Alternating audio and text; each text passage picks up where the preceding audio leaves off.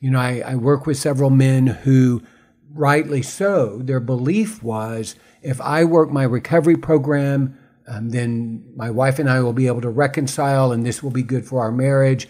They've been in recovery for a while and their wife really isn't moving back towards the relationship. And they are struggling to find the energy to commit to the recovery because they're not getting the outcome that they desired. And so sometimes what's really motivating us to do recovery can only be exposed when what we thought was going to happen doesn't happen. And now we have to recalibrate.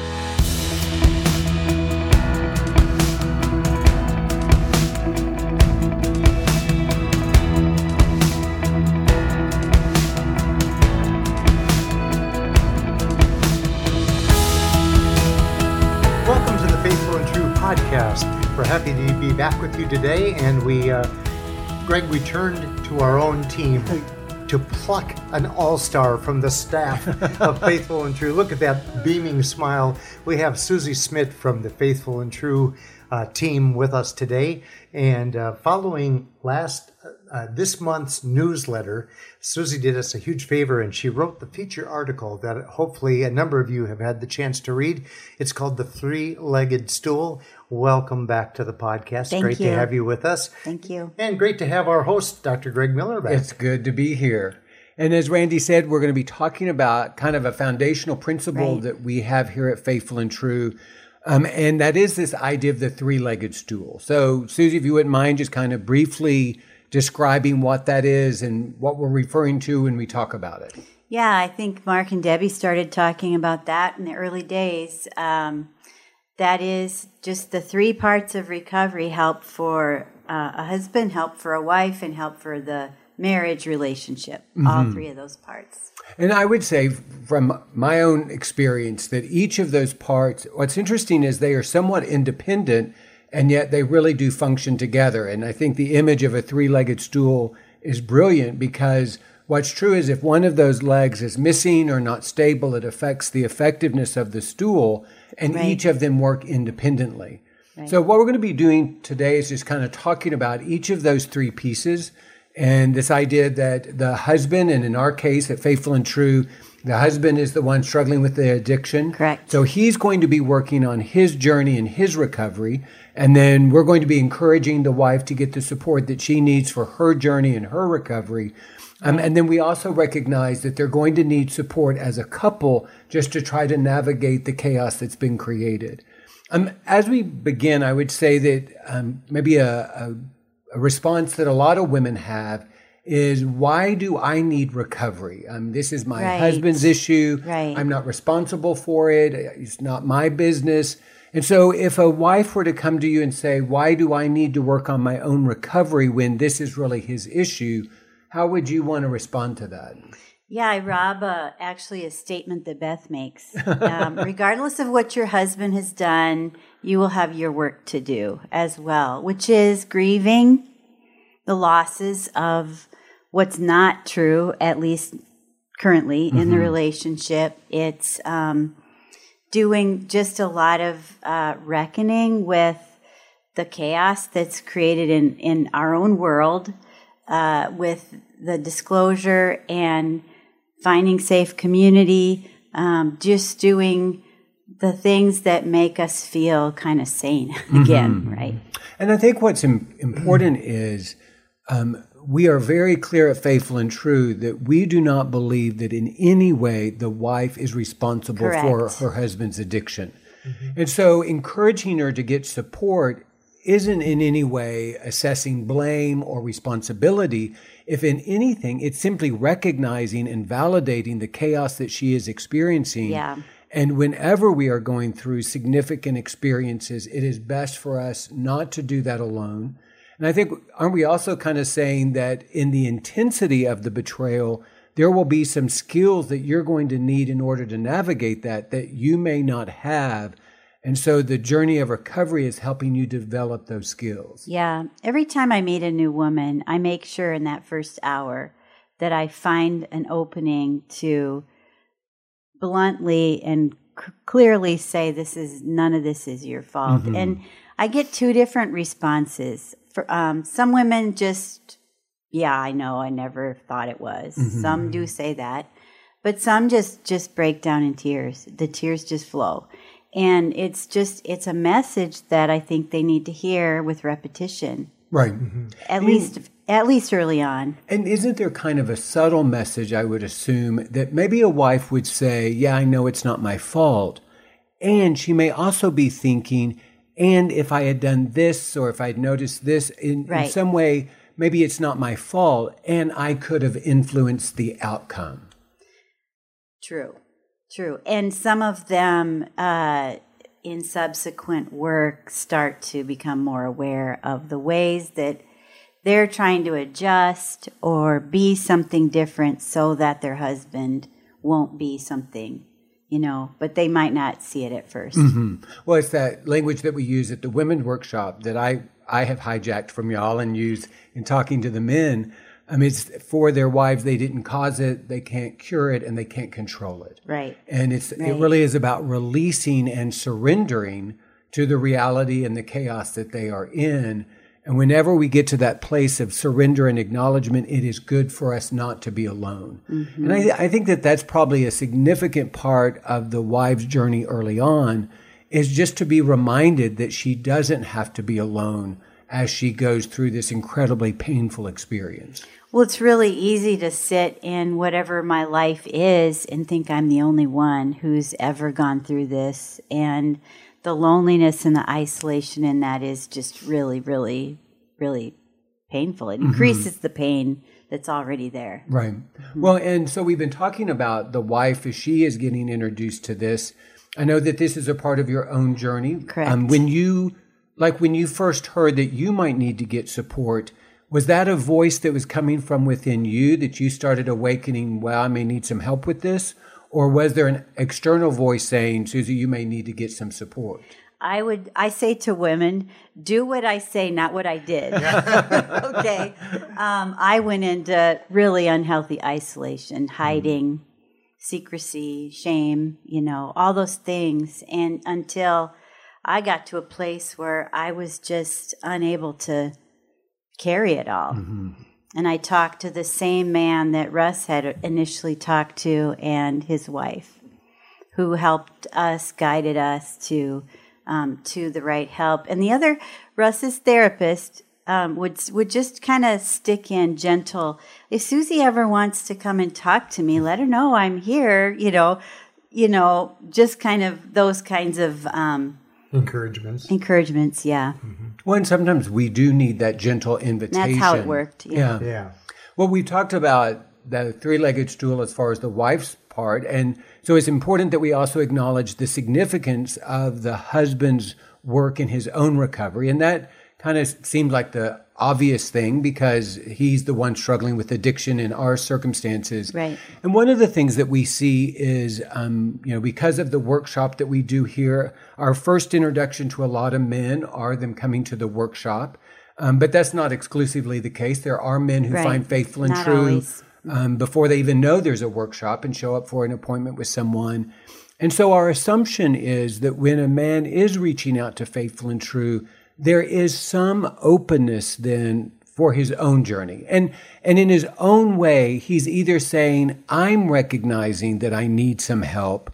And I also think an alternative for some men is someone is telling me Right. that I need some help. Right. Mm-hmm. And so that's what's gotten me here to this place. And so for most of the time, the men that we are working with shows up, they show up with some level of openness. And what we see in, in the men's recovery is what they do with that openness really determines their trajectory going forward. Um, for some men, um, we see this at the workshop. Maybe someone encouraged them to come. They show up with some hesitation or resistance, and then once they are here, they just kind of really awaken to this possibility and engage recovery. Right. Um, other men, maybe they showed up initially excited, but then once they got here and began to see the intense work that it was going to take or the nature of the work, they begin to back off. But one of the things that we do know is the I often refer to it as an investment program. The more that you're willing to willing to invest in this journey, then the more you're going to get out of it. Right. And so what we do see is some men start hot and then cool off. Others start cool, but then warm up to the experience. And I would assume that how the husband is navigating and investing in his journey in some way does influence the wife. Correct. Yeah, for and, sure it does. And there's another angle that I have uh, run into, and it was just recently. Uh, a husband called and he said, Yes, we're looking for um, couples marriage counseling. Mm-hmm. Kind of under this umbrella of, yeah, there's some issues that we need to work on. And it wasn't uh, from the viewpoint of him going, I know I have a problem. I know I've been putting my wife through a lot. We could use some couples. Mm-hmm. And once they got into us, and I said, well, we, we don't usually jump forward and start at, with couples. We usually invite the husband in to see one of our, you know, yeah. husband counselors and the wife to see someone like yourself and then it kind of works its way to get to you starting to see them as a couple. Well, and that's always going to be my recommendation, Randy. If I first meet a couple, right? Okay, then our next step is for each of you to be seen individually, right? Mm-hmm. Right. Um, to start encouraging and working with this model. I think that I think that response caught him off guard, though. It's like, oh well, what do you want to see me about? You know, we're having some couples right. difficulties. Well, you know, yeah well, and what can also be true is, let's say there has been an explosion or an exposure, whatever language we would use, and for a season, the husband who is struggling with addiction begins to be doing well. You know, he sees himself as not struggling, it not being an issue. And in that season of, of maybe euphoria of it not being an issue, then it's easy to focus on the couple's work. And so a lot of people do use that as the entry point, but like you've identified, yeah. both of you, is that it's that individual work that eventually even makes the couple work possible.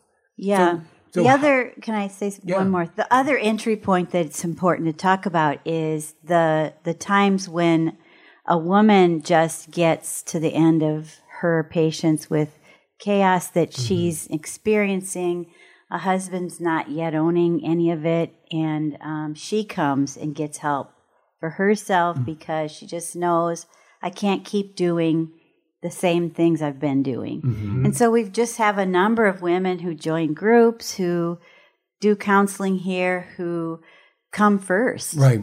And maybe they even come to their workshop and their husband just observes all this for a mm-hmm. time. And, and I always love it when then the husband gets interested and, and starts to see the need for him to come. Mm-hmm. Well, well, and I think that's a great point because absolutely we're seeing more and more women who are coming to one of the women's workshops and their husband hasn't even been to the men's workshop yeah. yet. Yeah. Or, like you said, on her own, she's experiencing so much chaos, so much desperation right. that she's decided that she needs to get help and support to navigate this. And that's absolutely true. Here at Faithful and True, we do support women whose husbands are not invested in the journey at all. Right. And maybe at one point they will become open to that. But that is not a pre- prerequisite for getting support here at Faithful and True. If a woman awakens to the chaos of life, is able to identify it for herself, it's coming from her husband's choices, whether she's identified it as an addiction or not. Um, we are able to support her as she's mm-hmm. finding some stability and determining what her next step right. would be. Right. So that that's kind of a great segue. We're talking about so there are wives who are engaging their journey, and maybe they're married to someone that initially started enthusiastically and is kind of backing away, um, or uh, has not been really interested at all, or maybe she senses just doing it for um, her. How do you support, encourage a spouse whose husband maybe isn't interested or um, isn't fully invested in the journey of recovery. Well, those are those are some kind of hard starts, mm-hmm. right? Mm-hmm. You know, mm-hmm. they they have a lot of the same grieving and um, issues. They've probably tried all the ways they can think of to try to make him see, and and so it becomes just this gentle process, really, of saying, okay, let's focus on you and what you have any control over. And it's really a hard place because the stakes are so high, right? If their husband doesn't ever do his work, then what? Mm-hmm. But but women can can I think reach a lot of serenity in that place while they wait. And so it's just talking about the issues that they're um, they're having. You know, our hoops, how to how to strengthen, be in her own hoop, mm-hmm. how to from her hoop um, ask a husband for a need instead of being controlling, telling him what he needs to do, which doesn't go as well. Right. And so it's a lot of it is just the way she learns to talk to her husband and ask for things and stay out of other things right you know right. that that begins to change can you actually feel when a couple is when those legs are starting to strengthen and starting to get the the same length so there's mm-hmm. some stability with that three-legged stool can you start to sense that when sure. when the couple is getting more balanced if maybe sure. that's the right word sure one so. one thing that um, I think is difficult is when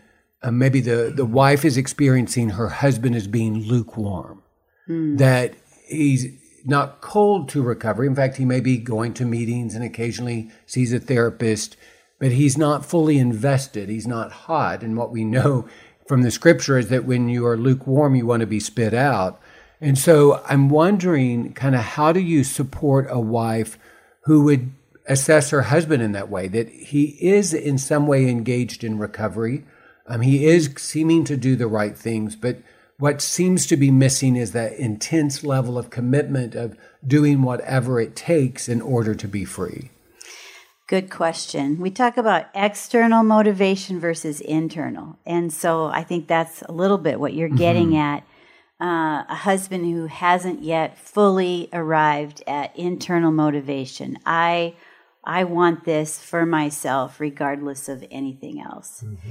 And um, in those times, we are working with a wife to make choices that are congruent, authentic to her, her needs, her reality, not make choices because it will bring about a certain outcome for her husband, which is really um, tricky. Mm-hmm. It really is a tricky dance. And what they find out is as they start making more and more and more choices that are healthy for them, congruent, it does often create consequences for a husband. We're, we're not teaching manipulation, right? right? But um, she's feeling better and better about her decisions, her choices, and he's feeling kind of squirmy and worse and worse about how the, the whole thing's going. And sometimes he'll be like, okay, I, I need I, I need to get help right. now. And that that is an incredibly complex space to be in where a spouse is identifying legitimate consequences and her own reactions to what is going on right. without it being intended to be manipulative or controlling. Right. And I think for some of the men that I work with, they are used. Maybe they came from families where people used reactions to control mm. and you know they grew up in a family where maybe people withdrew in order to manipulate or they got big and became forceful in order to control and so there may be a history of that that they then begin to impose on their spouse and they may actually interpret it through a historic lens really being able to see it as it's intended that for the wife, she's simply drawing a boundary that says, under these circumstances, in order to be safe, I need to determine this for myself. Mm-hmm. And a husband who's doing his individual work then is becoming better at distinguishing, oh, this is really more my mom mm-hmm. than her. And I can separate this survivor man place, but it's that that isn't early that isn't right. early recovery. Yeah absolutely. And you know one of the things you know we talk to the men about is that you you cannot be doing your recovery for your wife or your marriage. Right. That you mentioned this idea of this internal motivation that this is what i desire for myself. What's also true though for men who are married their marriage and their spouse is going to be a natural sure. factor. Sure. And so one of the things that we can identify though is how much of this we are doing to save our marriage or to please our spouse when we're not getting the reaction from our spouse that we're wanting, and it begins to impact my commitment to recovery. You know, I, I work with several men who, rightly so, their belief was if I work my recovery program, um, then my wife and I will be able to reconcile and this will be good for our marriage. They've been in recovery for a while and their wife really isn't moving back towards the relationship and they are struggling to find you know the energy to commit to the recovery because they're not getting the outcome that they desired. And so sometimes what's really motivating us to do recovery can only be exposed when what we thought was going to happen doesn't happen. And now we have to recalibrate. Yeah. And in those cases, then some couples work is is a good idea, a mm-hmm. perfect idea, right? To figure out what's what's happening. You know, why isn't she coming back? Is she getting any help herself? Mm. Maybe she is, maybe not. But um, that's there's there's the three parts for you, right? right. Mm-hmm. And the idea that you know we often tell the men you can never get someone to trust you. And in fact, the more you try to get somebody to trust you, the more manipulative you look. So what you have to do is simply be trustworthy, and then p- the people around you get to determine whether or not they're going to trust you. And I've said this many times on the podcast that you know what we believe is that what wives want or what you know the spouse wants is to experience you as being different. Mm-hmm. so the more you try to tell someone you're different or the more you try to demonstrate that you're different the more suspicious you become. But if you are truly being transformed then they will experience you as different and then they get to decide whether or not they're going to trust what it is that they are experiencing. Yeah. Wives who are working on staying out of their husband's hoops we tell them we work on focusing on themselves and what they need and watching what their husband is doing and how he's becoming different or not. It's all information to them. And a husband who's offering to his wife uh, what he's doing, also good. Right.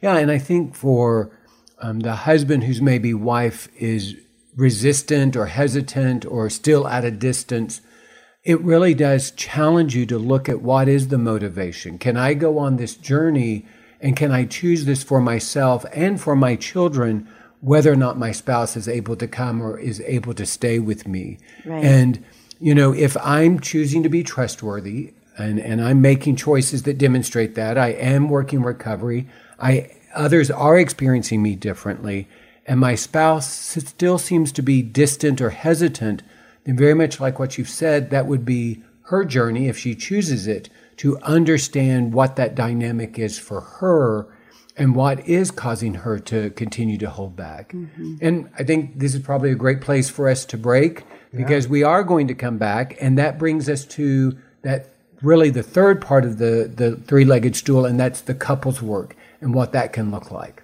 Good. Well, that cost us extra to have you come back for, for another podcast. We'd really enjoy that.